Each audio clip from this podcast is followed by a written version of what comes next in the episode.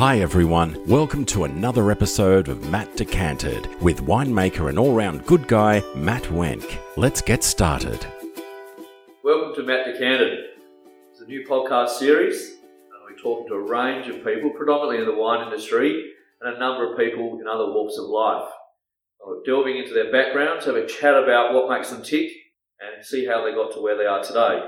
This morning, an inaugural podcast, I'm talking to good mate Sam Scott, who has a wonderful Adelaide Hills based wine brand called La Prova. Morning, Sam. Good day, Matty. How you going? Very well, thanks. Very well. Um, we might as well dive straight into to this. Um, after school, you went into a bit of a hospitality, like many of us. Um, Yeah. Can you tell us a bit about that? And then your, with regards to wine, your grandfather had a bit of an association with Max Schubert as well. So can you maybe just give us a background of your hospitality and what Sure. your family life and wine? Yeah, no, absolutely. Well, you know, it's all, you often wonder, you wake up one morning and go, well, how to get here? You know, that's the, the big question. And hopefully it's like, you know, uh, through a lot of positivity, which I was lucky to have uh, sort of growing up around uh, people that enjoyed wine. My family was part of, you know, what was on the table. Not that, you know, we, uh, you know, kids really drank much at the table or anything. Yeah, yeah, but yeah. Um, it was something they had with their meals. It was, we always saw it. And, um, and they sort of, through my grandparents as well, Well, they lived across the road from your house. Yeah. you grew up. they did. So that was the thing. It's sort of like here I am finishing school, got a you know casual job working in a, a drive-through bottle shop, studying hospitality, um, and then uh, you know it was I really at those points in time I really found that I just loved how it tasted. It was really interesting. It was thought-provoking, and um, having my grandparents live across the road as well before I go to work on a you know Tuesday night, I'd just drop in and see them at five thirty before my shift started at six. They would always be sitting there. My grandfather would have a bottle down by his leg, and he'd hold it up, hand over the, the label, and pour me a little Oh, sip, and he'd go, "Right, tell me about that." So he's hiding it from you or from your grandmother? Well, no, my grandmother, he was hiding from both. It was always on the ground, so I don't think anyone could tell how much he was actually drinking because I never saw the bottle deplete. Yeah. Um, but yeah, he would ask me all these questions about the wine, and we just had a friendship through that, and it got me really thinking about well, what is in that glass. Um, quite often, it was a Brian Barry Cabernet because, like, no, you know, that he had a Great wine, cellar. Yeah, um, and we it was part of that friendship and experience, and you know, just chatting. So yeah, that coupled with working in a bottle shop, studying hospitality and doing the wine subjects, I just actually thought, wow, this is great. So, you know, you, you fast forward throughout your career, you know, people like yourself are a great influence on me because, you know, we share that enjoyment and, Yep. you know, you've always trodden that path too, I suppose. And I think after a while, it all sort of, we feed off each other and sort of end up where we finally end up. I Oh suppose. yeah, well, it's a very Hmm. small industry nationally, but internationally as well. And I think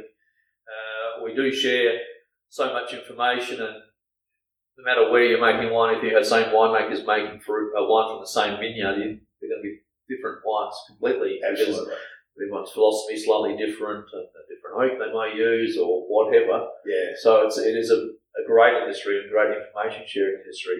yeah. Um, so from that, yeah, so that's what got you involved. And then, uh, Yeah. what was the thing that, um, well, let's say you studied in Adelaide and you studied in New Zealand, Yeah. and then you've worked in, around Australia and overseas as well. So when, when, Yeah. when did the penny really drop that you really wanted to start making wine for yourself? And then, uh, yeah, and then obviously now we're, we're focusing on Italian varietal, so it's a, of a, a big question. But well, actually, look, that actually is really this uh, delves into a lot of things that have happened over the years, I suppose, um, in you know Australian and world wine. Um, having been uh, in a, you know working in sales and distribution, uh, which was sort of in between um, studying and actually the next level of study. Yeah. Uh, so working as a sales rep, selling Australian, you know, top Australian and top international wines in Adelaide to you know venues, restaurants, cafes, retail. Um, I really through that I had a lot of epiphanies of my palate, what I wanted to drink, and and it really started sending me down a path of more textural and more savoury. So that it was varieties that didn't have the fruit sweetness or more about the savoury mousses, Yeah. um, white wines that were, you know, had probably, you know, less overt flavours and more texture. And a lot of that was Italy. Um, so you think Sangiovese from Chianti Classico in particular, wines like Isola Elena, you know, Tignanello, I'll remember forever because these are the moments when I went, nah, that's all I want to drink now Yeah. and I and I continue sort of evolve down that path. And I think we all have our own sort of wine consumption journey. I mean, you know, if you have to get up in a room in front of full of people and say, well, you know, really, how did you get here? It's like, well, I come from a long line of wine consumers. Like, Yeah, we just yeah. enjoyed it. And, you know, back to my grandfather, his father actually worked in the cellar at Magill Estate. So he'd get the job sheets from Max Schubert and have to go and put the blends together in the cellar.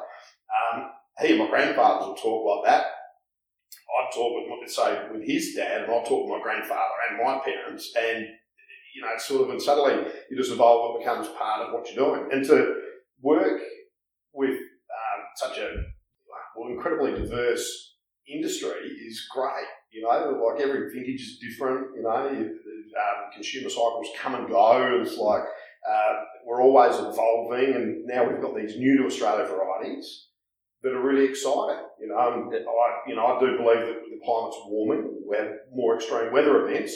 What are the varieties that are going to stand up to that? Things like Fiamma. And that's the beauty of Australia is that there is no appellation system, which a lot of Europe has. Which Yeah. there's a lot of positives with that, but I think there are. We could probably argue, but there are a few negatives as well. But in Yeah. Australia, we don't have that, so we are able to plant whatever we want, wherever we want, if it suits that Yeah. climate. And as you say, Italian wine varieties in general have beautiful natural acidity. The reds have that lovely structure. Yes. Um, so that natural acidity is going to work well with these warmer vintages we're seeing. Absolutely. Just makes uh, makes everything easier. That the, the, the, they don't race and ripen in extreme heat as much. Some of them shut down, or others just you know just doesn't affect them so Yeah. much. And with that natural acid, you're not getting pushed into picking decisions. You're picking down on the flavour that you want, um, and all those things are really key when I think about what what, what we do, you know, day to day during vintage, which is just try make the right picking decision from grapes that are grown to a really high standard by fantastic people that plant the right variety in the right spot. And so it's easy to say that, but the actual impracticality, as you know, a lot goes into that to getting to the point where you've got a bunch in front of you going, oh, what am I going to do with it? Yeah, yeah. um, and, you know, and over the years you, you develop that style. But, uh, and I think, so after sales, you know, I was lucky enough to be, um, you know, having, you know, good relationships with a lot of the principals we sold. So people like Tim Knappstein, you know, we Yes. met with back in the day.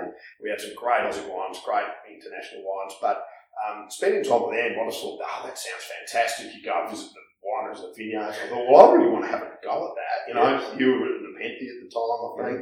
Um, go and see what you were doing. It was all super exciting. And it's like, okay, well, I just want to go and see what it's like. So I, I got my first, um, the first person to let me loose in the winery was Michael Fragos at Tatachilla in 2000. I remember that. Uh, and I think, like, and I've just got some, you know, great memories from them. Very Green was on the crusher for a vintage. I was the only person uh, to walk down the main street in McLaren Vale in the middle of vintage with white t-shirt that wasn't dirty, uh, which I still get a lot of uh, crap about from some people. Which is You're working really hard. Yeah, exactly. And now we're making a lot of sparkling and whites, and you know, probably, you know, my hands don't get that dirty anymore, which I just have to.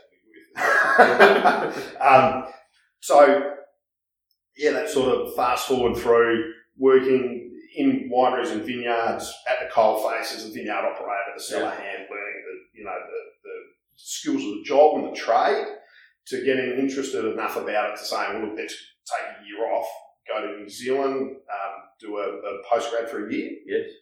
because that was good that you could do chemistry alongside it. Adelaide, you wanted to have a lot of you of chemistry Yeah, yeah, yeah. think it was like I was, you know, New Zealand just wanted to pass. And, sorry, Lincoln Uni was really good. A bit more proactive in many ways. New Zealand. Yeah, so they just taught us the essentials and kicked us out the door, um, and just kept working uh, in in vineyards and wineries up until you know all over the place really. California, uh, Barossa with you, uh, did a vintage for you. I remember your uh, inaugural in two hands, I reckon. That was pretty crazy. Yeah, that was. It was. Uh, yeah, that was great fun. Yeah, yeah, yeah. And Orange, I think you worked as well. Yeah, spent some time in Orange and McLaren Vale and uh, the central coast of California. Yes. Uh, several times, sort of working you know, in the Gavilan Mountains, which is like Grizzly Adams territory, just in a gravity fed winery at Calera. Oh, that was, yeah, fun. yeah, yeah. Um, and then going to uh, Santa Cruz to watch all those bands like Super Booty That was it, Catalyst. yeah. That was, uh, what was that, the Halloween weekend or? oh, Uh, was. something like that. Yeah, Yeah. it was Muty there and Yeah, there's a few, a, a, a, a bunch of us. I don't know how many people we fitted in that poor motel room. Like, And we got it no was all legal. There's no dog. No, no. So as I was saying before, like the wine industry is such a, a yeah, Mm. eclectic bunch of people, and globally it's a small place, Mm. and uh, you have a lot of fun no matter Yeah. where you are, and Yeah. learn a lot because you're never going to replicate anything. One side, the other side, no matter what methods you use or whatever, whatever variety or clones you end up using, you can never really emulate what someone's doing on the other side of the world. I think that's why Mm. the information sharing is so good Yeah. and enjoyable. And, and it's like very social as well, Mm. obviously. So we have the benefit, I think, no matter what happens in the wine industry, we're always going to have a good party yeah. somewhere. So, yeah, absolutely. so uh, you're making obviously a lot of Italian varietals, got Pinot Grigio, Fagnano, Aglianico, Sangiovese from the hills. You've got Yeah. a bit of Dolcetto from the southeast. You've done, and Yeah, and yeah. Prosecco from King Valley in Victoria. So you're searching those really good uh, vineyard sources to Yes. make the appropriate varietals. Um, Mm. So we have uh, obviously after a very small 2020 vintage, um, Yeah. a lot of your wines are sort of been and gone. If you gone blinked, you missed them. So yeah, they, they sell very quickly. Everyone. Yeah. Um, so we've got the 2021 La Prova Fiano. Yes. Um, so is this a single vineyard one, or you have several sources? And what? How do you make it? So this is still a single vineyard. It's from Cadgen, Jenny Mardio and Kersbrook, um, who have been very, I think, visionary and how they've developed their vineyard. They give smaller winemakers like us an opportunity to try a lot of different varieties, and, and you know they they you know you know actually take the risk and plant and develop it. They also speak with you know all of their purchasers and, to, and winemakers to say, well, what else is out there and what's interesting. So it's a good blend of you know innovation and diversification in the vineyard by the grape growers, and also we bring in like our sort of wish list of things that we think would work and be good. So we've really arrived out there that you know um, Aglianico, which we make rosé out of and dry red, which is a, a southern Italian variety from Campania, same sort of area as Fiano. They just grow beautifully on their property, and it's they've got several different ridges. So you can get like either west or east facing, and it's all it's got a slight northerly tilt. So it's actually uh, just a beautiful vineyard location. You know, really old, washed out soils, which is uh, what a lot of, um, I suppose, a lot of Australia's. It's not overly vigorous. No, um, and so those things are all big positives. Being a bit further north, it's probably best of both worlds. You've got some lovely warmth during the day, but you still have those lovely cold nights that the other Yes. hills is known for. So Yeah. you know you're going to get a level of ripeness Yeah. each year. Yeah. But have that finesse, cool, cool maintaining that natural acidity Yeah. anyway. Yeah. So you have. All right, I'll pour it, Yeah, give it a crack. reckon So how's this in bottle for?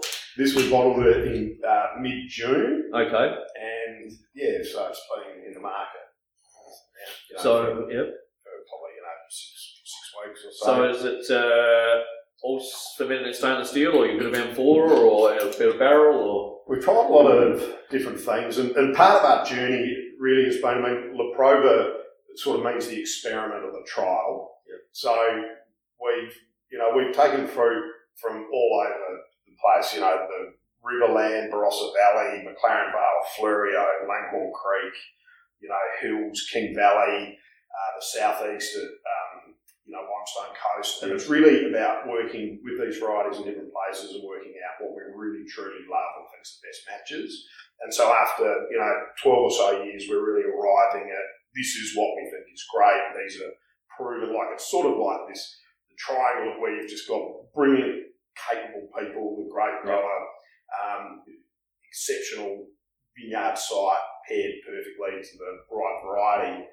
That's the bit to get right, and then it's just not stuffing it up when it gets in the winery. I Yeah. suppose you know get, get that get that get that picking decision right, and it's you know the wine is pretty much made. It's just Yeah. shepherding it. So they, they, say that you can make Mm. what, uh, from good grapes you can make two kinds of wine: great wine or crap wine. but from bad grapes you only make one kind of wine. And uh, yeah, yeah, if you work closely with your growers and you make it. Oh, you, at least we make it in the vineyard, and then you just navigate it through the winery and uh, put it in the bottle. So Yeah.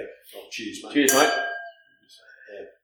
Um, so your Fiano sums up all the things I've, I love about wine. It's got some fruit, but it's also textural, and it does it on its own. The variety does it. And so, yeah, yeah, it's not that oatmeal note I call it. Yeah. That's what you call it. It's got that on the nose, but then that sort of.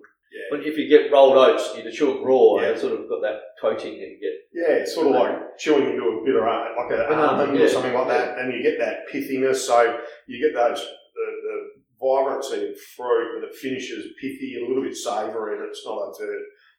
What we do um, winemaking here, so we hand pick it and we chill the fruit. We whole bunch press it the next day, Yes. and so that lets us just run cloudy juice off into you know probably about thirty five percent of the wine cloudy juice to old um, white oak, Yes. and that's uh, just a natural fermentation kicks off when it gets hot, and I think is good. So, so the juices oxidise and we lose um, a little bit of fruit there.